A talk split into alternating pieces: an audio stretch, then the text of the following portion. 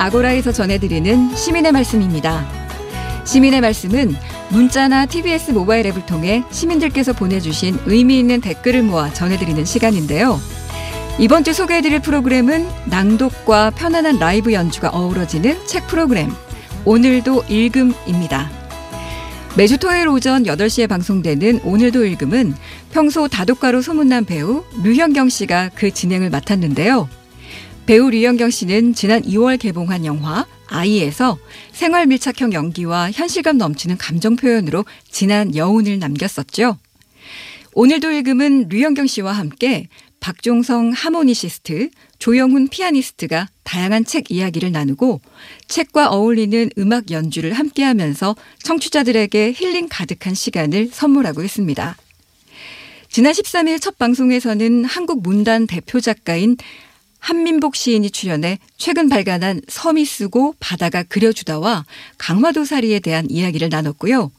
지난 20일에는 조혜진 소설가가 출연해 그의 네 번째 소설집 환한 숨에 대한 이야기를 나눴습니다. 오늘도 읽음 방송을 청취한 청취자들은 어떤 댓글을 주셨을까요?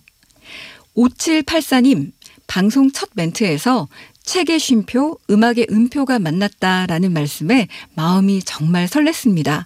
앞으로 매주 이 시간은 계속 행복할 것 같아요 하셨고요. 또 8799님, 시적인 표현들이 입체적으로 다가와 제가 마치 조용한 시골집 마당에 앉아 하늘을 바라보며 책을 읽는 느낌이 들었습니다. 그림 같은 분위기에 젖어들 수 있어서 너무 행복한 시간이었습니다. 해주셨고요. 또 아이디 TOY님은 조용히 흐르는 음악은 내용에 집중할 수 있게 해주고 류 DJ의 목소리는 정겨움을 더하네요. 저의 토요일 아침이 갑자기 고급스러워졌습니다. 한민복 시인님의 산문 낭독을 들으니 마음에 선한 물결이 일렁이네요 하셨습니다. 또 3720님은 주말 아침이 이토록 황홀해도 되는 건가요? 말씀 한마디, 시 한 구절은 그대로 인생이 되고 철학이 됩니다.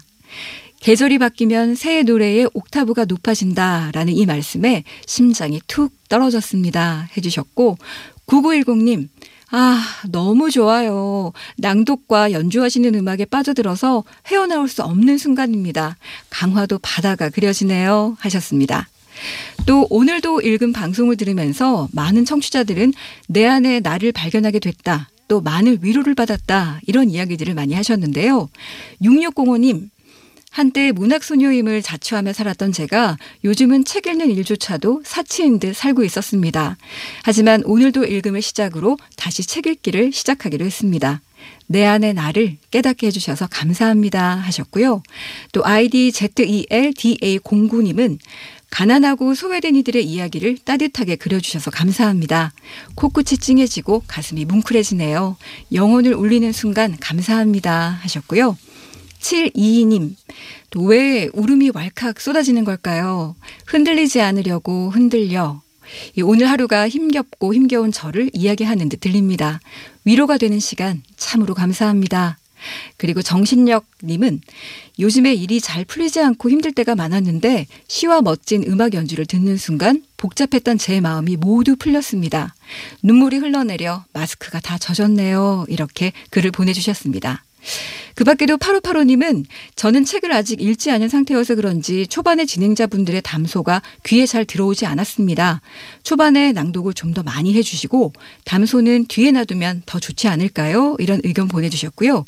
또 아이디 올스타님은 코로나로 지치고 힘든 요즘 더구나 마음의 여유가 사라진 지금 우리 사회에 꼭 필요한 방송인 것 같습니다. 시와 시인의 목소리, 하모니카 연주가 마음의 평화를 주네요. 매주 토요일 함께 할게요. 또 푸란포기님은 양지 바른 곳의 목면은 꽃봉오리가 커지고 있어요. 감성도 학습하면 커질 것 같아요. 마음이 편안해지네요. 시인님의 책 꼭 사서 읽겠습니다. 이렇게 다양한 글들 보내주셨습니다. 낭독 프로그램이어서 그런지 댓글 역시도 정말 감성이 넘치는데요. 네, 앞으로도 시민의 말씀은 이 각 프로그램마다 시민들께서 보내주시는 이처럼 소중한 의견들 잘 모아서 전해드리겠습니다.